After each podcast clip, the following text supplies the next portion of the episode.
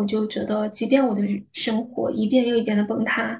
啊，我需要一遍又一遍的重建我的秩序。只要有些这些锚点的存在，我就觉得我自己是一个有很坚实的后援团的，我就能靠自己的力量，让自己一遍又一遍的站起来。因为我觉得品德它是有非常强大的这种影响力。如果失去带来的痛苦是普遍存在的，那么它的疗愈之道也是有规律可循的。我也有自己的一套这个看世界的方式，并且能够让学生借着我的眼睛看到我看世界的方式是什么样的。会去接触到很多不一样的人，还有不一样的事情的时候。我觉得这个时候我们都可能都在照一面镜子。Hello，欢迎大家收听《生活探险家》，我是你们的艾斯。这两天有一点感冒，就吹了空调，然后嗓子可能有一点鼻音比较重，大家就可能要 多多包涵一下我这期的一个声音。这期我邀请到的一位嘉宾呢，他是在读博士，叫萨缪。之前跟我打电话的时候，我觉得他的声音特别好听。这一期我想邀请萨缪跟我们一起录一期的原因，就是因为刚开始的时候，我先认识他的时候，我是知道他有一个这样子的一个学历背景嘛。那我其实自己本人对于这样子的高学历的女性，就有天然的这种项目之情，然后就很想去靠近她。可以去听一下她的一个一些智慧。那其实我后面跟萨缪有第一次的聊天的时候，然后就会知道经历过很多一些事情，嗯，其中也有一些变故啦，这些经历的事情可能对于我们普通来说，可能会有一些比较艰难或者是一些复杂的一些事情。那其实他在不同的这种阶段，他一直去不断努力调整自己的一些状态。即使现在他的状态可能并不认为自己现在的状态很好嘛，但是我觉得也没有关系。我们就想去聊一聊现在阶段他做的一些事情，或者是嗯他的一些自己的成长的一些过程是什么样子的。那其实我跟萨缪。第一次聊天下来，我们俩都会觉得有一个点是挺像的，就是我们俩的这种自我驱动的原因，都是想去不断更好的成为自己。我们也想去接触更美好的一个世界，我们都正在发现自己的一个路上。所以这一期呢，我很想邀请三缪来聊一聊他正在发现自己路上的一些故事。那现在我们就欢迎三缪，请三缪给我们自我介绍一下吧，鼓掌。Hello，Hello S，Hello 大家，嗯，非常感谢 S 给我这个机会，让我记录下我这个时候的一些所思所想吧。那么，正如 S 所说，我现在可能还真的就是一个生活探险家的这样的一个角色，我也。非常认同说，我们人生不一定说要经历什么大风大浪才，或者是去到很远的地方。它才叫生活探险。我觉得可能当下就是一个生活的探险，因为生活可能处处都需要我们去冒险嘛。那我的自我介绍的话，我会给自己一个标签，就是年龄比较大的一个学生，然后再加一个标签，可能就是因为一些契机，那我就在不大不小的年龄开始去做自我探索。嗯，那刚刚艾斯讲到说，我现在是其实还是一个学生的这样的一个身份，我就。会想说，可能在原来，当你我们要做一些这种自我介绍的时候，我会告诉所有人，我会告诉对方说，我的专业领域是什么样子的，然后在我的专业领域，我曾经有过哪些所谓的成就。但是我现在反而觉得，嗯，那些我原以为所谓外界给我的一个评价，或是外界赋予我的一些成就，那它真的能够成为我的一个标签吗？现在我好像不这么想，可能还是一个探索的阶段，所以我的自我介绍的标签就是就是我刚刚讲的两个大龄学生自我探索。好，嗯，好特别的自我介绍，我觉得可能。有很多其他的一些标签，也不一定说就能代表我们自己嘛。嗯，其实我和萨缪认识呢，也是因为我们一起嗯认识了 Frida，然后去学习这个 Frida 的一个 IP 的一个课程嘛。那第一次在群里看到萨缪他在做自我介绍的时候，其实我还是蛮想认识他的，然后也很好奇说，嗯，萨缪你是怎么想这个？你想做一个个人 IP 的这个事情，嗯，或者是你是怎么理解这个 IP 的这个事情呢？好。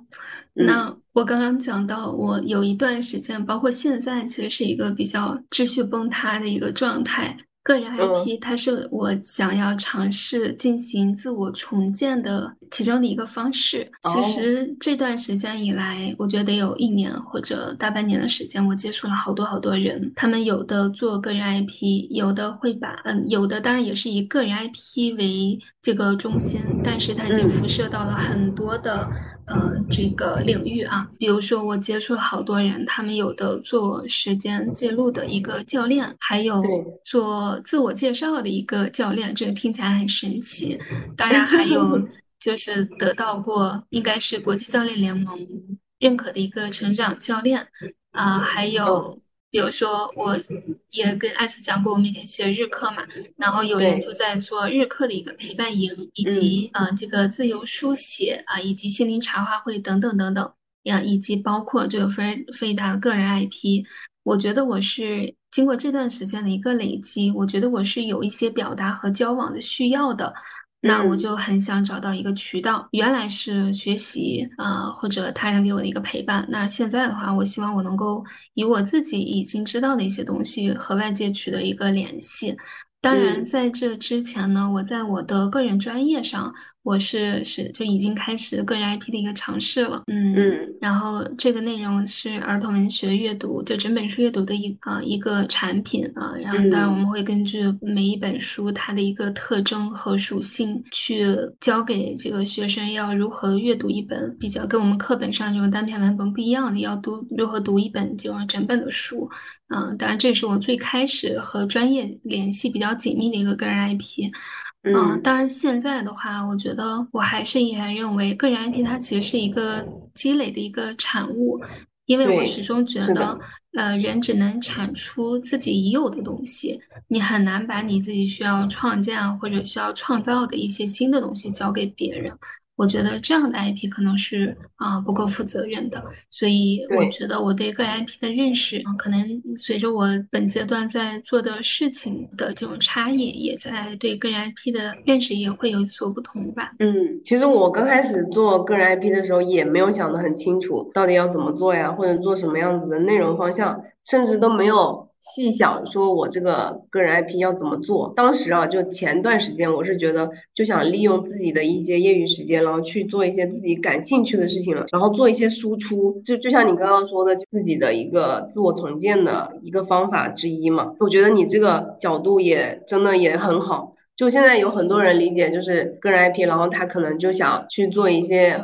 嗯流量很快、转换很快的一些事情嘛。但是我现在又有一些新的想法，我现在会比较清楚，觉得个人 IP 的一些底层逻辑是什么，就是我们可能通过这个 IP。然后这个 IP 呢，带有我们自己个人的一些内容，然后从这个用这个内容去打动用户，然后去得到用户的一些关注啊，也就是所谓的这些流量嘛。那 IP 它呈现的就是我们自己本人嘛，然后会更真实一些，然后也更容易让别人有一些信任。这样子的话，比如说从流量到产品这样子的转化也会更高一些嘛。所以我觉得后面想做这个个人 IP 的话，肯定是你自己本身的输出质量，它肯定是很高的一些东西。然后它可能会有一些每个人都有一些不一样的一些差异化的这些点嘛。我觉得比较重要的是这两个点。对，个人 IP 其实关键就是自己。对，就是自己，嗯，而且是一个非常真实的一个自己。对，嗯，是的。其实我我我之前跟你聊我这个节目的一个。大概的一个我的方向或是我的核心理念是什么样子嘛？然后我就提到了，就是我自己做这个节目还有一个另外的一个目的，就想给自己找到一些更好的老师，然后向有结果的人去学习嘛，去学习他们的工作方法也好啊，或者是生活方式啊，或者是有一些人是怎么进行一些自我探索的这些，或者学习他们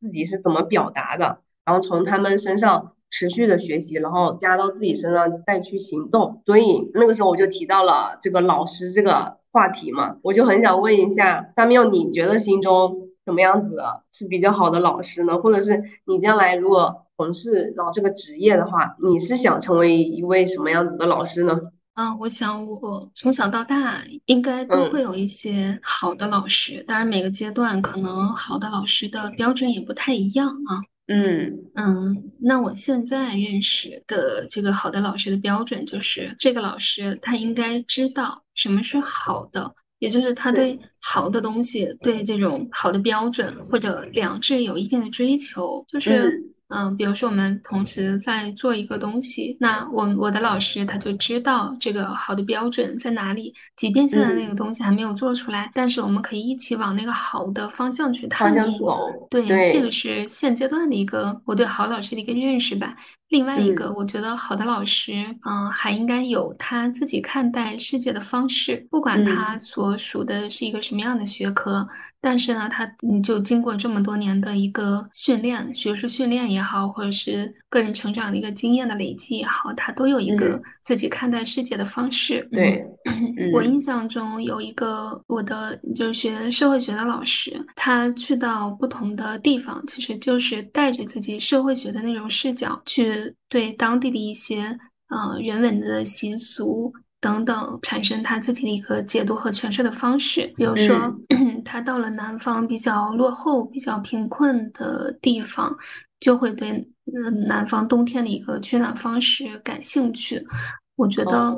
好的老师，他除了对这个好有一有自己的一个判断，能够带着学生往那个好的方向发发展。还有一点就是，我们能够借着这个老师的眼睛，看到他眼中的世界。所以，好的老师，他提供的可能还是一个看待世界的一个视角啊。就是我觉得，如果我以后当老师，首先专业方面可能会有专业方面的要求，但另一方面，我觉得更重要的就是，我也有自己的一套这个看世界的方式，并且能够让学生借着我的眼睛看到我看世界的方式是什么样的。嗯，前段时间读那个。梁永安老师的阅读、游历和爱情，他其实讲到人与人之间的交往。不论是师生关系，还是朋友关系，或者是什么样的关系，最大的一个价值其实就是差异化。当我们就自己给自己生成了一个什么样的体系或者是价值之后呢，我们再拿去跟我们的拿着我们的经验去跟其他人进行一个交换，这样的话，我们的经验就是交互的，就是可以流动起来的。所以，我觉得好老师他应该有自己的一套看世界的方式，在啊让学生从我身上能够看到一个看世界。的一个方式，嗯，我也想说一下，就是对于我来说的话，什么样子的，嗯，老师是比较好的一个老师。我觉得从第一个点来看的话，我觉得这个老师也好，或者是我身边这个人，他。可以成为我的老师的话，第一点的话，他一定要有很好的一个品德。那比如说诚信啊，或者是善良、勇气，或者是很多这种比较好的一些金科玉律一般的这种品质，我觉得这一点是非常重要的。因为我觉得品德它是有非常强大的这种影响力。嗯，这是第一点。第二点的话，就像你刚刚说的，就是每个人他可能在自己的这种专业领域，他肯定是要有一定的建树的。然后我觉得第三个方面的话，就像你刚刚说的。嗯，他有自己看待这一个世界的这种角度，或者是他自己的一些嗯方法，可能会有一种特别。乐观和积极的这种心态，然后他可以把这种东西也给传递到身边人。对，好的老师他必然是有感染力的，是讲的大一点，对生命是有启迪的。一个很老的话了，就是一个好老师就是忘记学校里面教那些学科类的知识之外的一些东西，能给你留下的印象，这个可能就是这个老师给你最大的一个启迪。然后呢，就是我跟萨缪之前第一次聊的时候。我就很想知道他自己的一些重建个人秩序的一些故事，或者是他自己嗯在走某一些呃弯路啊，或者是一些碰到的一些困难啊，然后后面他是怎么处理的呢？或是提纯到了哪一些方法论上的一些东西？我觉得这一点是对于我来说是特别好奇的，也很想去从他身上去学习到这些东西。嗯。这个答案可能是不断生长的，然后我也没有系统去考虑过。不过我今天刚看了一本书，然后那本书是路易斯海的《嗯新的重建》，里面他讲了一句话，他说：“如果失去带来的痛苦是普遍存在的。”那么他的疗愈之道也是有规律可循的。那这句话其实会给我们很大的一个启发，就是我们当我们觉得走到痛苦里面没有办法逃离出来的时候，既然这个痛苦它是所有人可能都会遇到的问题，它是不可避免的，嗯，它也是非常不确定性的。有这个痛苦存在，那么疗愈之道肯定是有规律可循的。嗯，那我就回想我自己走过的一些。路吧，我就会发现，呃，其实我们为什么会对痛苦有那么多的思考呢？其实是因为思想上面的杂念太多了，我们就不由自主的会陷入一种反刍的思维中，你就会去想说，我为什么会痛苦？啊，我为什么会经历某些事情？啊，为什么上帝这么不公平？啊，为什么这 个人是我？就等等这样的一些问题，那我们可能就会忽略掉一点，就是我们一直都在问为什么。既然痛苦是每个人都必然会遇到的，不确定性也是我们的一个太规律性的一个东西了，那为什么不去想一下应该怎么办？嗯，其实这里面会有一个转念，具体如何呢？我觉得可能最对我影响应该说是比较大的，应该是做正念训练和冥想吧。嗯。冥想，它做正念训练，它其实本质上就是让你把自己的呃那些杂念全部都在你的头脑中一一的去显现也好，然后你就作为一个嗯观察者，你不去评判它，你也不去由着某一个啊或好或坏的念头一直去想下去，你就作为一个观察者去看着那些念头来来回回。然后在正念里面，它会有一个很好的比喻，就是我们的头脑就好像一片天空，嗯，我们的那些思绪就好像漂浮着的云朵，那这些云朵来来回回的，但是我们的天空是岿然不动的。所以我觉得，如果要提纯一些方法论的话，可能对我影响比较大的就是做这个正念训练或者冥想，嗯。当我去尝试做的时候，我做了应该有，我觉得断断续续有一年的时间就接触到这个东西。我会发现，原来我就是一个生活的亲历者，我很少去想象，让我很少去，我很少去停下来观察。但是，当我作为一个生活观察者的时候，我会把自己的某一个身份抽离出来，然后去看待正在思考某些问题的我，或者是正在做某些事情的我。那当我自己被抽离出来以后，我就会去观察。我的一个思维的模式，或者跟对跟对方对话的时候，我是怎么怎么样的一种状态，还是蛮神奇的。然后关于这个冥想，它其实有很多很多的一个种类。嗯，我觉得不管正念也好，冥想也好，嗯，最关键的就是我们要把这个东西运用到生活中。嗯，它也就是一个方法嘛。嗯，对，去吃饭，去去行走，去干什么都都可以。啊，总归就是你要有这个正念的心，不在乎说一次你可以做多长时间，一个小时、半个小时，而是说带着这种觉察的心去看待你周遭的一切，或者去看待你当下做的事情，或者你下一刻的一个选择。对我觉得这是这是其中的一个吧。嗯嗯，我觉得就是觉察就是改变的一个开始。如果你没有这种比较高的这种视角。去看自己做的一些事情也好，去观察当时那个人你自己是怎么做这些事情的，没有去讲这些东西的话，可能就很难很难去改变，你都发觉不了，然后一直陷入当时那个情况之中嘛，是这样子。嗯，对，是的，嗯，对。所以我觉得你这个方法就是一个是正念，然后另外一个的话就是去冥想，现在冥想也是特别。特别多人正在做的一些事情，就是关于这种清空自己的一些杂念呀，这些我没有去体验，我不知道怎么去做，感觉挺难的。嗯，对，其实市面上面会有很多冥想的一些引导语。其实接触冥想应该是我本科的时候我就知道有这么一个事儿。嗯，呃，因为那会儿我就看乔布斯的。嗯，应该叫《乔布斯传》吧，就叫。然后它里面就讲到乔布斯就会经常做冥想，然后还推荐了一本书，叫做《一个瑜伽瑜伽旅行者的自传》，应该有这种类型书。然后那会儿就有提到冥想，但是那会儿我不太，可能是搜集信息的能力会有一些滞后吧，嗯，然后就没有对这个东西特别上心。但是那会儿就知道了这个东西，然后后面现在其实有很多的。啊，小程序啊，或者 App 上面有很多的应用程序，它都会教你如何去做冥想。嗯，嗯或者 B 站上面有很多，可以随便打开一个，然后去感受一下。可以多去试一下这种方法。然后上次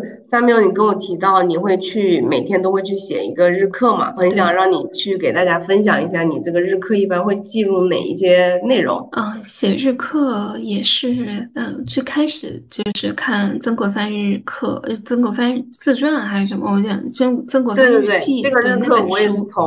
对曾国藩这里听到的。那我的这个我自己有一个自己的日课的模板，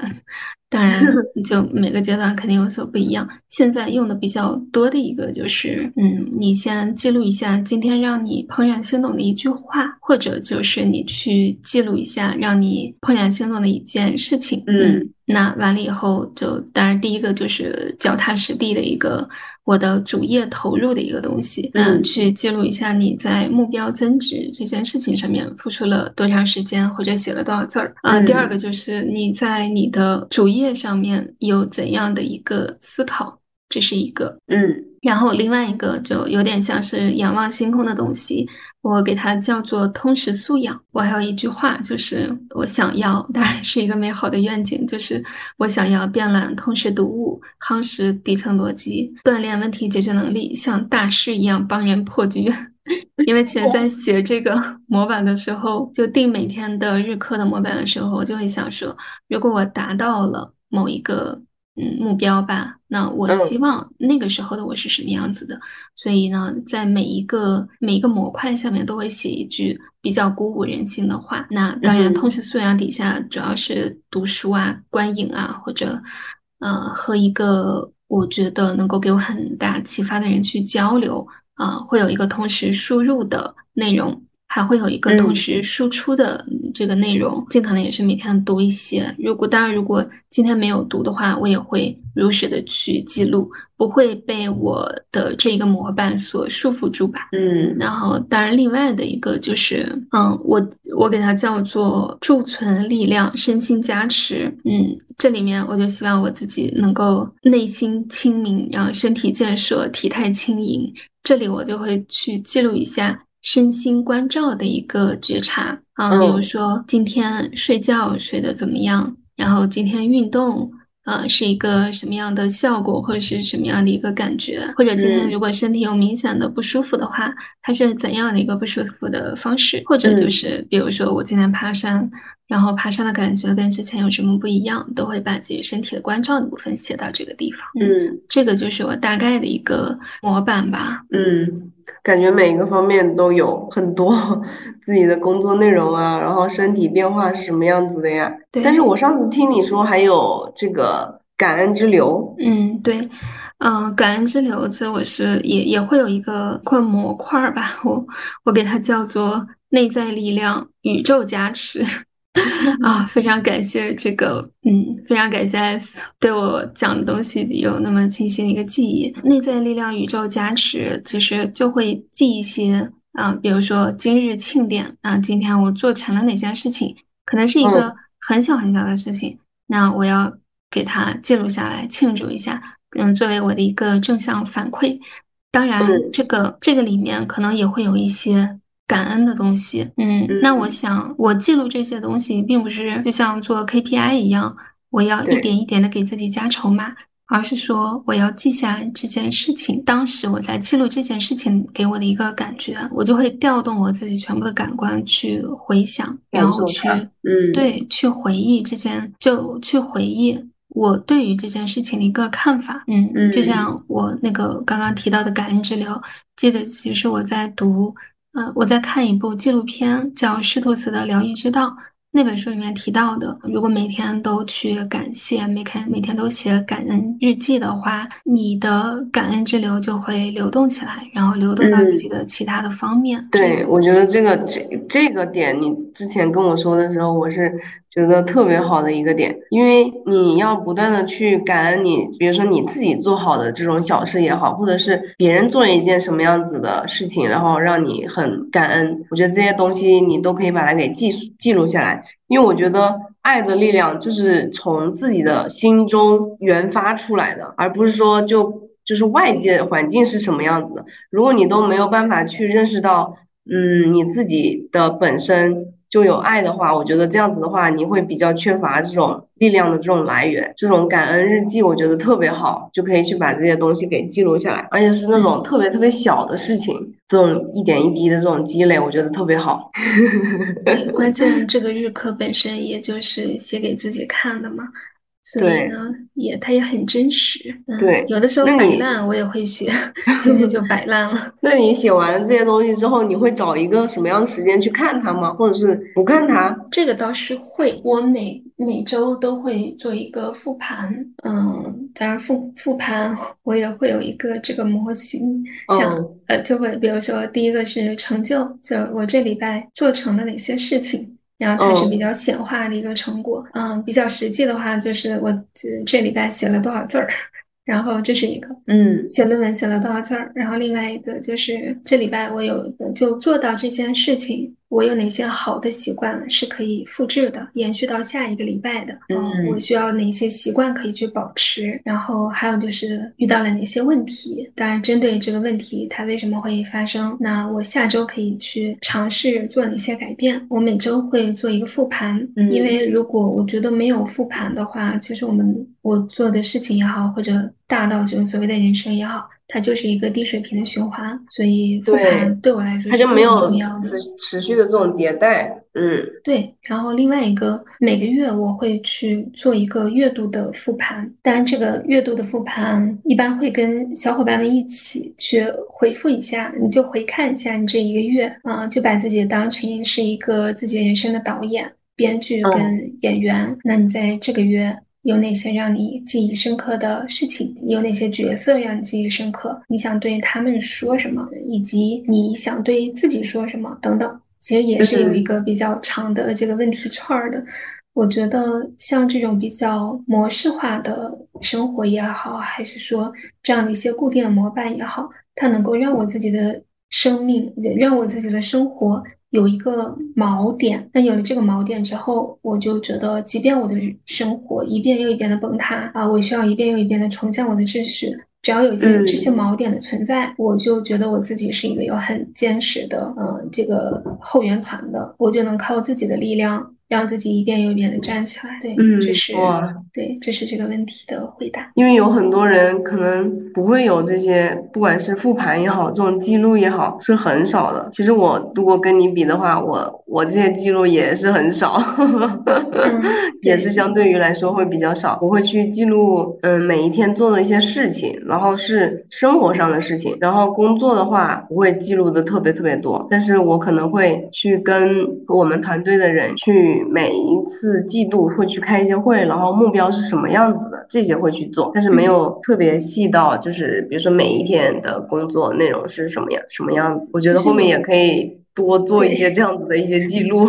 我觉得会特别好，很踏实这种感觉。嗯，有关于这一点，我也会有一个担心，就是所谓的我每天记录打卡，会不会让我觉得打完卡这件事儿就办成了？当然也会有这样的时候。因为我人肯定还是主业会比较重要一些嘛，因为我们的就赖以生存也好，还是社会价值也好，或者个人价值实现，可能更大程度上是靠看你的主业在做什么。当然，我现在认识可能还是这样，就比较认知就到这个程度，我是这样认为的。同时呢，我觉得记录的关键其实还在于说你自己的一个，还是我们刚刚讲到的一个觉知力吧，嗯，以及刚刚提到的一些问题的模型。我印象比较深的一件事情就是，当我有意识的去想要通过某一些问题去回顾我自己前面的这些 人生也好，还是说经历的一些事情也好，我也会想要用这些问题去跟我比较亲近的人去建立某种更深的一个关系。就像我跟我妈妈还有我妹妹，我们有一次就在划船嘛。就在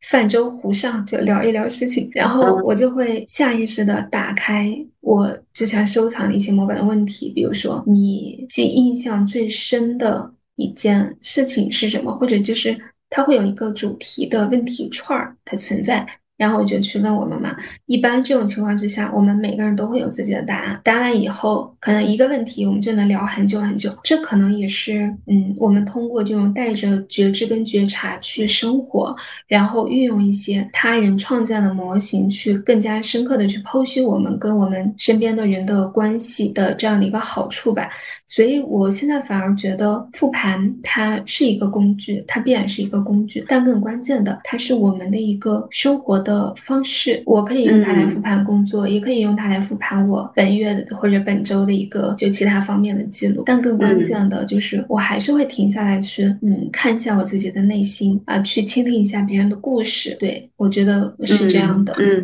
所以其实很多东西，这些东西其实都是比较外在的一些方法，但是我觉得要学习这些方法，然后才会有比较清晰的一些东西出来。对，我觉得艾斯总结概括的特别好。是的，是的。然后呢，我就特别想想知道，比如说你上一周，我很想知道你上一周的日课记录的内容，不知道你能不能 方便跟我们分享一下？嗯，就是从比较细的点，我很想看一下。对，就是听一下。我上一周其实会有一个。比较大的一个调整，就是我的日课非常简单，就只针对于我的主页去写的。因为我每周会有一个呃工作上面的，不是，就是也是找有一些小伙伴嘛，我们一起做主页上面的一个复盘，同时还会有一些小小伙伴做每整周的一个复盘吧，就大家聊聊天儿。那当时我在那个我的主页的复盘上面，我就听到一句话，然后他说。你你想的所有的东西都是对的，但是你不要去想。嗯，要去做是吗？嗯，不不是，就是比如说，哎，我现在在我的主业投入上会有一个一定的问题，那我就会想说，有没有可能是我的童年有创伤啊，或者我经历一些负向事件我还没有走出来啊，或者我身体上面疼痛，觉得我需要一段时间缓过来，然后就去看各种各样的书，然后写各种各样的书评等等的。其实最后是因因为我的主业投入不够，或是我的主业里面产出不够，然后。导致了我的各种问题的发生，有可能啊，所以我就打算，哎，我这个礼拜就做一个实验，然后这个实验就是我只记录主页投入的东西，其他的方面我以一个更加，呃，怎么讲呢，更加精细化的一个方式，比如说我看了书，我就很想去表达，那我就去给它写成一篇公众号的一这个书评，我就给它写下来，这样会让我的这种所谓的碎片化的想法更加的集中一些，也更加的深入一些，这是一个尝试。另外一个，我刚刚提到我重建。秩序还有一个方式就是写这个呃自由书写嘛，然后它是每天都有一个主题，然后自由书写它有两个那个什么，呃，第一个就是我有权写出世界上最烂的文字啊，这是一个；第二个就是你就让你的笔带着你去写吧，然后去走到心灵的荒原里面看一下会发生什么事情。所以我本周一个比较大的尝试就是我不去，因为那个模板本身，哎，我我即便不加其他内容也有好几十个一百个字儿了，那我就去。不要去做打卡式的这种日课，我要去做一个更加精细化的一个日课。所以本周我的尝试就是只记录主页的主页投入的东西。另外一个就是，如果我有表达的需要，我就去写自由书写。然后另外一个就是，如果我读了哪本书，我特别有这种表达的欲望，我要把它写成一个书评。这是我本周做的一个比较大的一个尝试。然后，嗯，至于身心关照这一块的话，我现在是每天早晨都会晨练，要么是去公园，要么就是开。一个腾讯会议，明天早晨七点二十就固定开一个腾讯会议，我去共享我的屏幕，大家一起看着 B 站上某个 UP 主我们去跳槽。所以，嗯，可能大家没有听到，就像我刚刚，哎，我这三部分模块到底怎么样的？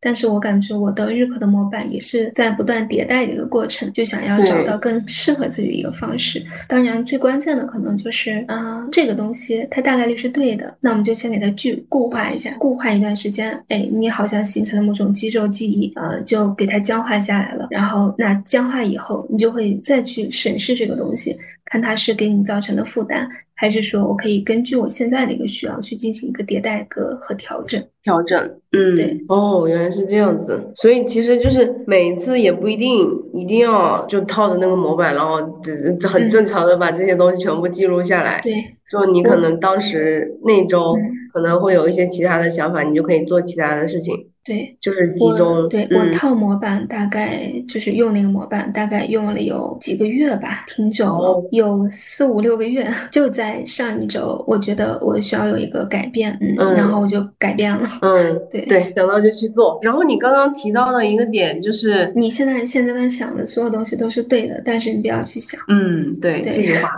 我觉得太。哇，我想到了一个点，就是你刚刚不是也是分享嘛？就是说你可能还是因为。主页上面的投入还不够，然后你才有更多时间去想其他的一些东西，杂七杂八的，然后还在沉浸于其中，然后就会把你的思路给带跑偏。我觉得我之前也有一些这样子的这种经历吧，就是真的是可能你做的那件最主要的事情，你精力还是没有放的特别够，然后你的思绪就是去想一些别的东西，还没有发生的事情也好，或者是让你恐惧的事情也好，然后你就去思路就到别的地方上了。嗯嗯，这个东西你。当时有这个情况的时候，一定要。尽快发现，然后就把它给抓回来，还是要投入到你最重要的事情上面去。对，我觉得是这样的。嗯，另外，嗯，就其实我今天写书评的一本书叫做《新的重建》，它是路易斯海的一本书，它里面提到说，我们需要去把我们自己的嗯这种伤痛也好，或者是痛苦也好，去表达出来。对，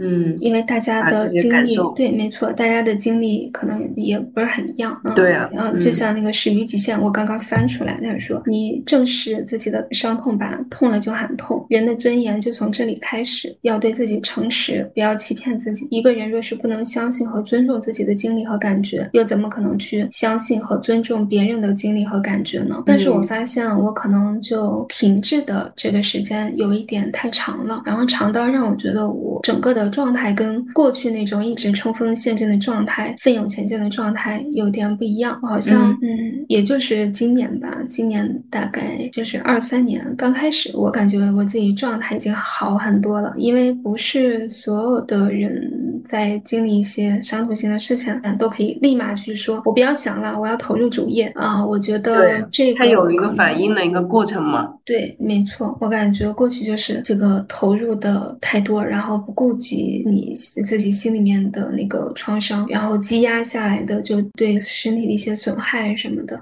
我忘记是读哪一本书了，好像是麦克辛格的，我忘记他的书名叫什么。它里面提到说，如果你嗯心里或者是身体某地方有一个伤痛，你没有去面对它，没有去正视它、觉察它，那么它自然会在你的身体的某一个部分形成一个负能量的漩涡。你之后的每件事情可能都会经过那个漩涡，嗯，的渲染，然后那整个底色都会比较忧伤吧。所以，如果大家听到这里，就是如果恰好也正属于。你自己的低谷，你不要害怕自己有伤痛，觉得去怨恨自己啊，去进行一个自我讨伐，觉得我怎么是这个样子，我为什么就过不去呢？我觉得都没有关系，关键就是你要正视自己这个伤痛，你要去敢于表达，你要认识到自己是可以这样子，然后慢慢的、慢慢的就，我们可以让伤痛存在一会儿，而不是说直接我就可以切换另外的一个角色。对，嗯，这个我觉得让我想起了之前的我的有。有一段不是很好的这个感情的一个经历，也是这样子，就是那段时间是确实是很痛苦，但是我就还是安静的沉浸在当时那个状态之中，慢慢的把自己给带出来，而不是说一下子就拔出来，立马就变到一个很正常的一个状态，再重新开始生活。那样子有可能会反噬你自己，可能还会回去。嗯，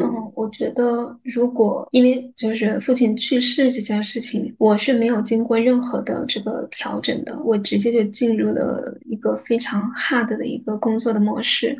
嗯呃，但是我没有时间，也没有精力去给这一块东西留下一个空白，让我去挺住、去回想什么的。那最后自己的身体出问题，我觉得可能也和那种立马就行动起来，也多多少少有点关系吧。就是我们可以慢一点，真但是不要走的太快。对对，还是要有一个过程，让自己慢一点。嗯，就是我们刚刚从大喵的这个日课里面，然后聊到了这么多。哦，对，我们上次不是聊到了一个呃大五人格嘛？然后我还特地后面去查了一下这个大五人格到底是哪一些部分，我还去做了这个 大五人格的测试。嗯，我觉得也挺好玩的。嗯，我先讲一下这个大五人格。有哪五个方面嘛？第一个方面是开放性，然后第二个方面是尽责性，第三个是外向性，第四个是宜人性，还有一个是神经性。这五个方面它都有很多题目，会有从低到高的一个分数。那比如说第一个开放性的话，如果你的分数偏高的话，那就是你的好奇心啊，还有创造力啊，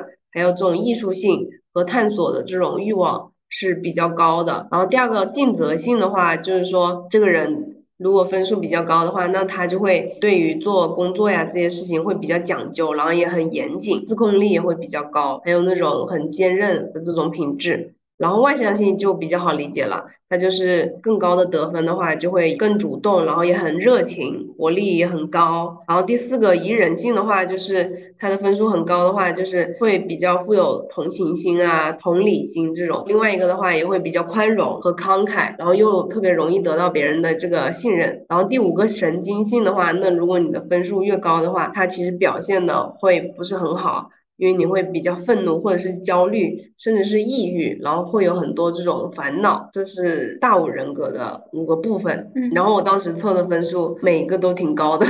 除了这个精精神性会比较低，嗯，所以整体的状态是比较好的那种，正常。太好了，嗯，然后我们当时你聊到的是一个尽责性，对吧？信任的一个速度，对这个点，对。其实为什么就提到上回我们聊天啊，真的聊了好多。为什么会提到这个大五人格呢？是因为哦，现在比较火的是一个 M B M B T I 的十六型人格的类型的测试嘛？那我肯定是一个 I 人，而不是一个 E 人。嗯，然后我就联想到之前 之前做的大五人格的测试，我我就会回想。当我用不同时期的状态去答这个问卷的时候，最后给我的结果就是那几个向度的几个那个叫叫什么维度的结果也不太一样。嗯，然后我就发现，其实大五人格它会给你一个提醒，就是哎，你这段时间可能宜人性呃或者是尽责性不是很高。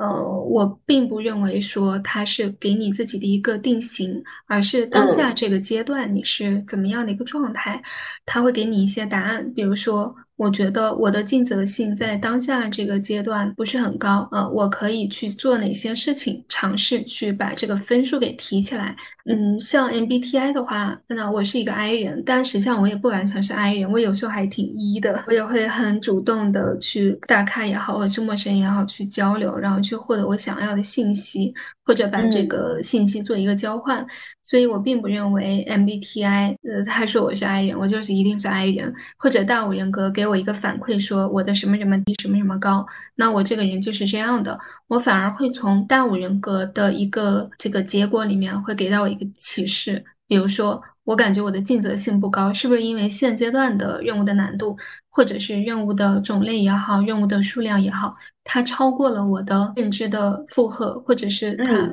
它超过了我自己能够掌握的一个程度，我又要去学很多的东西，但是我发现时间跟我的精力也根本达不到。那面对这样的一个处境啊，如果我尚处于这个处境中，我就会去根据我的能力也好，或者是我能够办到的一些事情去调整我现在在做的事，或者就是当我意识到我现在什么都不想做。我的哪一个分数都很低，就是那个精神性还叫什么神经质那一点比较高，我就会觉得我现在状态不是很好，我需要去慢慢的调整。那具体要如何去调整呢？我们上次就谈到一个信任的速度，就是嗯嗯，要想让别人相信你，那你必须自己先相信自己。当然，自己相信自己，它并不是说没有来由、没有根据的，而是说我可以通过一点一点的小事情，让我觉得，哎，我好像还不错。因为其实自己相信自己，它就是一个很底层的一个这样的一个态度。但是当我连自己都不想相信自己的时候，我觉得是是有问题的。所以，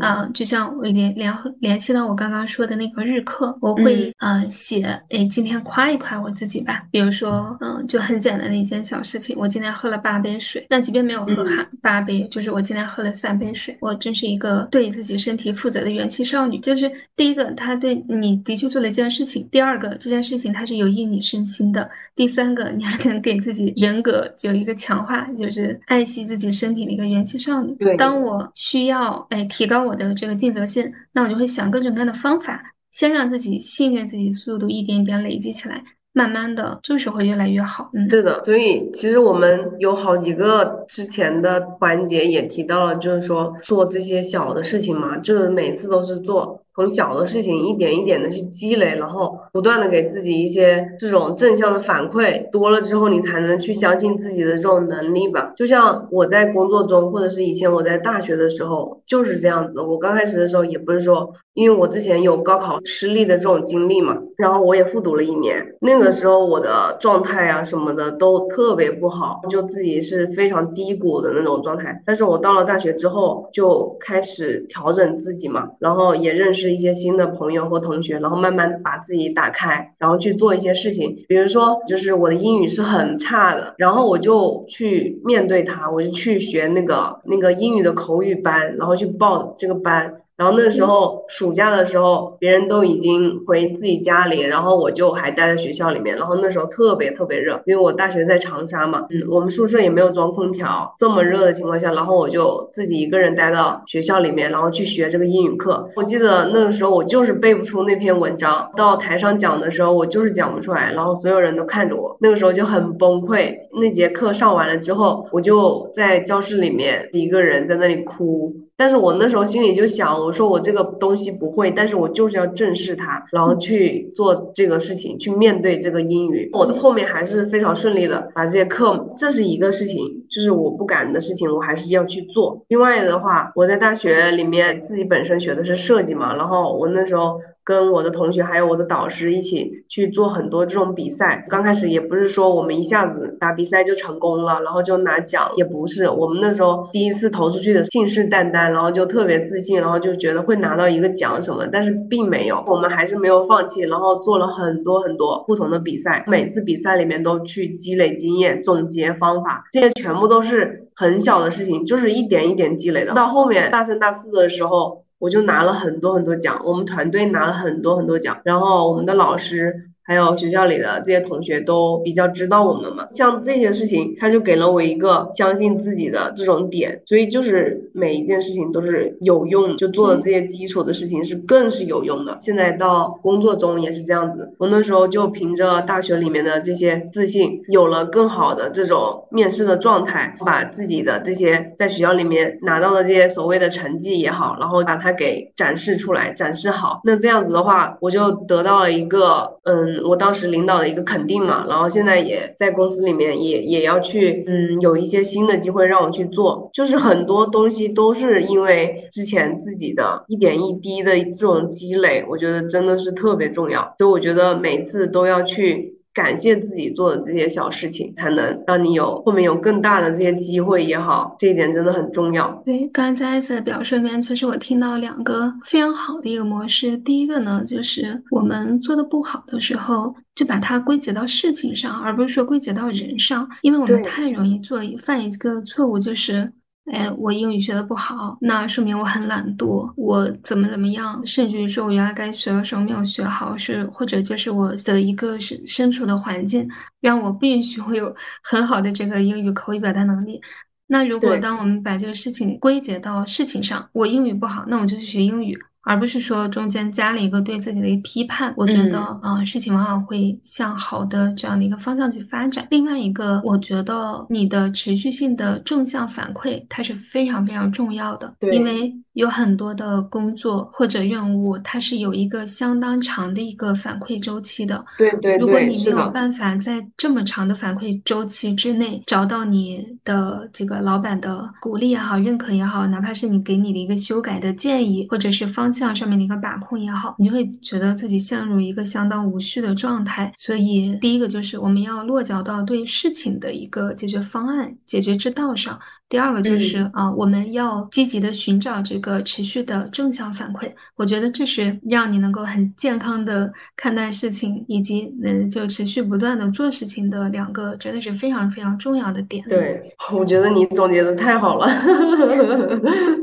非常到位。嗯，我我想问一下，大喵，你是一个会主动去跟陌生人聊天的这样子的一个人吗？我觉得可能也分阶段吧。有一段时间，我很自私的想要去靠近那些能量比较高的人。嗯嗯，但我发现，当我抱着一个很这种比较自私的态度去接近那些高能量的人的时候，我我自己的状态不是很好，就是我会形成那种。像能量差一样的东西，就是我给对方看到的，就是我自己很脆弱的一方面。后面慢慢的，我就会觉得，其实人跟人之间一开始打交道，可以是先从事情开始啊，比如说我们共同做一件事情，或者共共同参与某一个活动，然后你在那个活动上，你表达出来的独特的见解，或者是你自己的一个经历啊，或者是就专业方面你对一件事情的一个就认识也好，我觉得和我是有共鸣的，或者是我想了解更多的，这样的话，我会主动。的去跟别人交流，我我觉得我一定程度上是挺社恐的，但我比较社恐的点就在于说，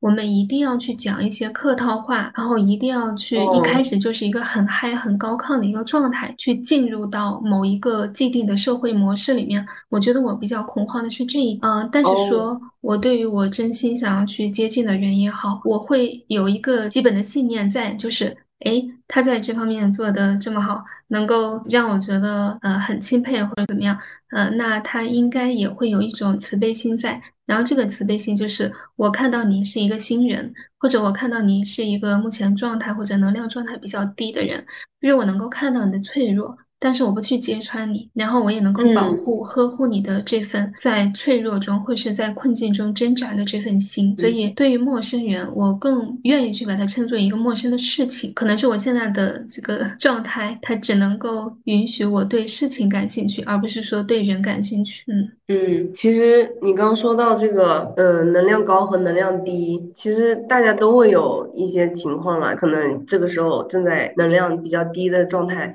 他肯定是想去寻求一些外界的帮助也好，或者是关注也好，让别人关注他。你去找一些高能量的人，然后给你一些能量的这种滋养补给，我觉得这个点也没有错了。但是你刚刚说的那个心态的话，就是我们可以去找一些事情去做，然后落实下来。我觉得这个也是非常好的。我觉得你可以从这个角度去讲。今天聊了很多，就是会给到我很多启发，你知道吗？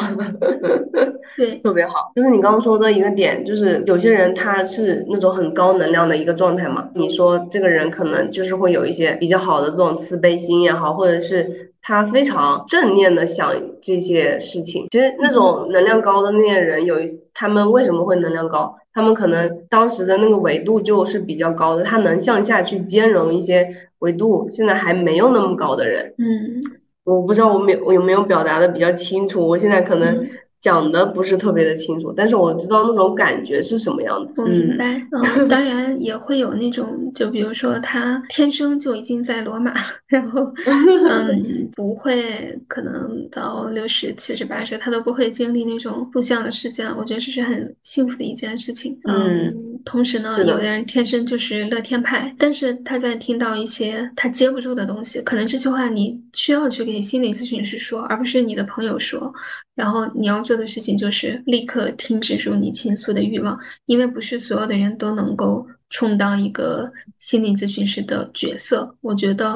呃，这一点可能是在我泪流满面的想要跟我比较亲密的人去讲述我的一些心理或者什么的时候，然后我突然就戛然而止。我虽然就很痛苦，但我突然就停住，我就会发现，不是所有的人都能够接住你的情绪。嗯，这个不是他的问题，而是说，就是哎，没有这个精力，也没有这个接住你的情绪的能力，也没有去输出他的情绪价值的这个能力。是的，所以所以有段时间，我觉得比较像那个什么的，我不知道该用哪个词形容，就是。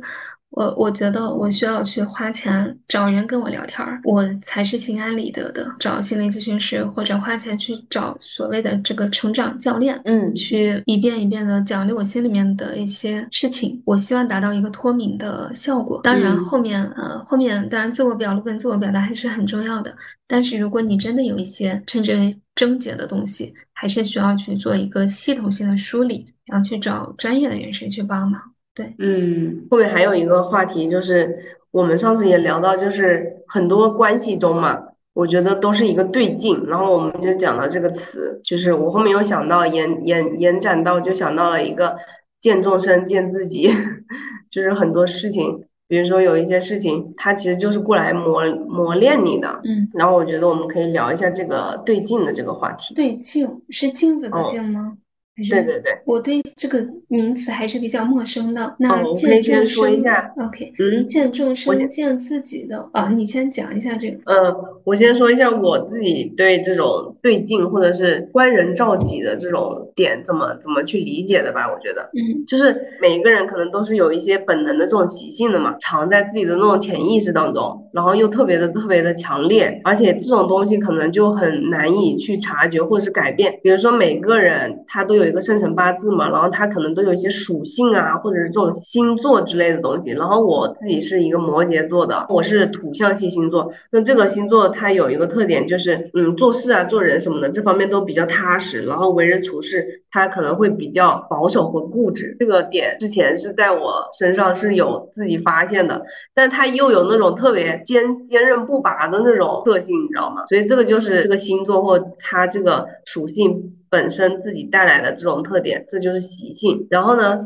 每个人在这种习性的时候，他对于处理这种情感啊，或者是亲密关系啊、人际关系啊，或者是这种工作能力，然后甚至是这种每个人的这种心智的这种成长，他都会有不同的这种状态给体现出来，是这样子的。就在我们生活中会去接触到很多不一样的人，还有不一样的事情的时候，我觉得这个时候我们都可能都在照。照一面镜子，就我们在每一段关系中，我觉得都可以去站在一个更高的视角。就像我们之前刚开始聊到这个点，你当时也说了这个点嘛，跟我想的就特别特别一样，就是可以去站在一个更高的视角去看自己当时是怎么处理这个事情的，然后当时是怎么想的，去静静的去观察它，去看着它，就能看到自己的某一些习性，它怎么又出来了，可以让自己慢慢成长的就更高的维度吧。但是我觉得，嗯，每个人有。有这种觉察也好，或者是有这种觉悟也好。是很难得的，也可能要经过一些事情，他可能才会有这些感悟吧。对，我觉得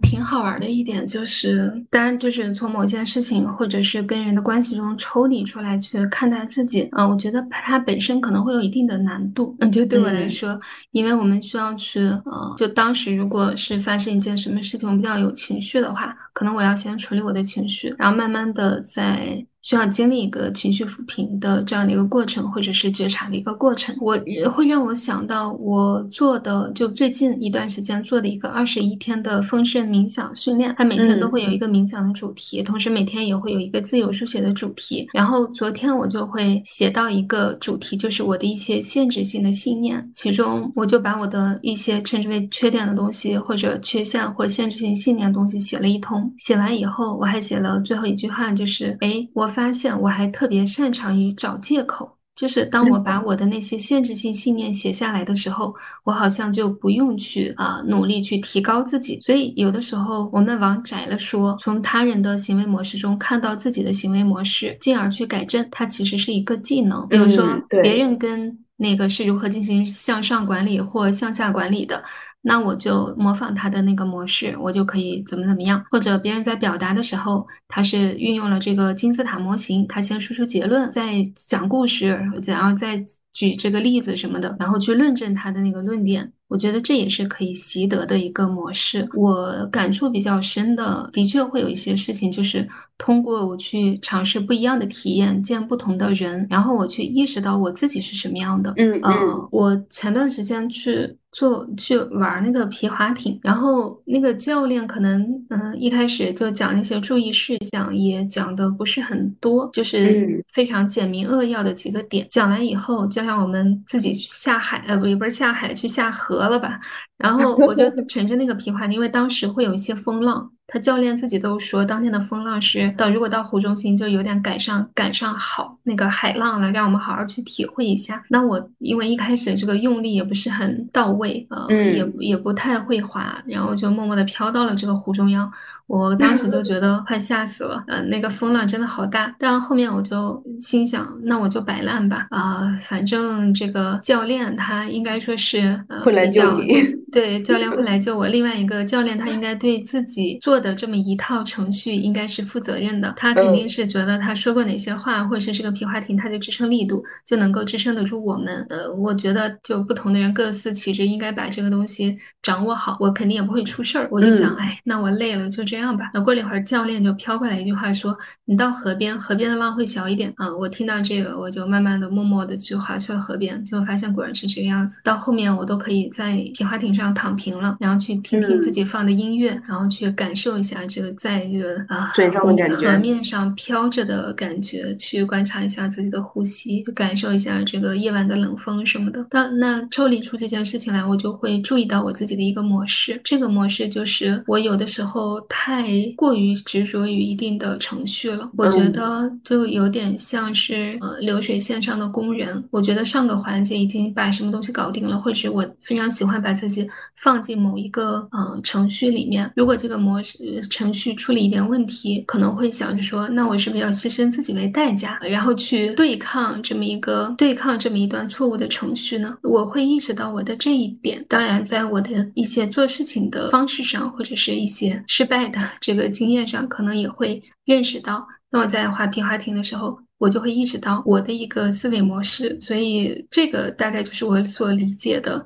在啊见众生见自己吧。对，嗯嗯，当然还有，嗯，我刚刚讲到如何重建自己的秩序，我觉得还有一个很关键的点就是，嗯，我会想要去见不一样的人，比如说上周或者上上周吧。我去参加一个临终关怀的一个讲座，嗯，然后在那个讲座上，我会听到很多非常触动我的点啊，比如说这个临终关怀不是自己亲人做的，而是说他有一个社会组织会做一些公益性的活动，去对啊这个将将逝之人做一个临终关怀。当时我想到一个点，就是临终关怀，它在我心目中其实不是一一段完整的程序，而是说它是一些碎片化的关怀，嗯，比如说哎一个。家家里面的病人，他其实只有五十多岁就得了这个绝症。那他到了医生面前，大夫就会说：“哎，你们家老人今天来了吗？”但其实那个病人他只有五十多岁，就五十二岁，在五十五岁之前不能称之为一个老人，但他就被称之为一个老人了。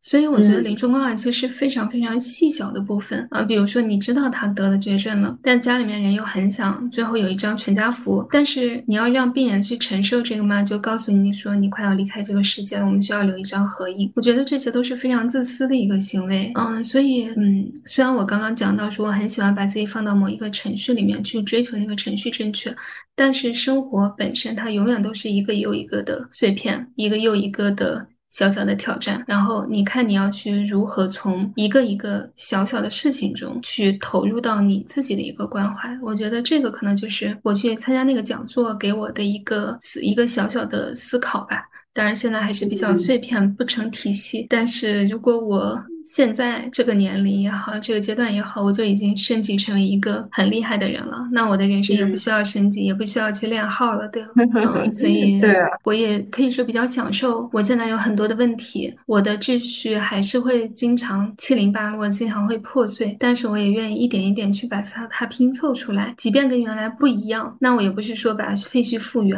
还是说我要在一个新的地基上去重新去嗯塑造一个我自己？对，嗯，哇，我觉得今天跟你聊的。这些内容比上次又更深入了好多，然后我也能去理解你，就是你是怎么去做这些，嗯，重建自己啊，这些结构是怎么建起来的？我觉得我是有很很大的收获，对于我来说啊，艾斯是一个非常好的提问者，但我我 总觉得我讲的有一点碎片，但是可能我现在真的没有一个这个体系。我觉得已经讲的很好了，把你自己这些东西可以讲出来，反正就是一个一个属于我。我们自己的一个记录，可能我们自己的听众听到它，可能也会有一些自己的这自己当时的这个想法也好，自己的感悟也好，我就觉得 OK 了，嗯，已经很棒了，我觉得，嗯，好的，非常感谢艾斯的邀请。其实上一次我们聊完聊聊天之前，我还很担心，说我现在这个我自己都不是没有那么喜欢自己的状态，要如何呈现在大家面前，很担心给大家带来很多的负能量。但是艾斯有句话很坚定，然后也很鼓舞。我就说，嗯，不管怎么样，我们都把它当成是我们现在现阶段的一个记录。我觉得其实生活就是这样，它不是计划好的，也很难说是设计好的。只要我们对当下有一个觉察，然后知道我下一步的抉择，它是出于我本心的，而不是说一个自动驾驶的模式。那我们再把它记录下来，哪怕再去复盘、再去迭代呢？对，所以非常鼓舞我。嗯嗯，我觉得就可能就像我们做的每一件事情，它可能都是一个。成长的一个过程，不是说我们这件事情可能当时就得做的多么的漂亮和完美，然后才去做，因为每次不一样的一些情况嘛，我就是这样，所以我就很想，对对对，很想把它给记录下来就很好了。因为我觉得我每次去跟嘉宾录完这期内容之后，我也觉得当时可能有哪些点还可以更好，还可以更好，当时怎么没有想到？但是我觉得可以把它录完就已经很好了。好，那我们今天就差不多到这里啦。非常感谢萨缪跟我们聊的这些内容，然后我后面也想帮我们列一下他在刚刚聊天中提到的一些书，我觉得我也要去看一下这些书。好，嗯，那我我们今天就到这里啦，拜拜，拜拜。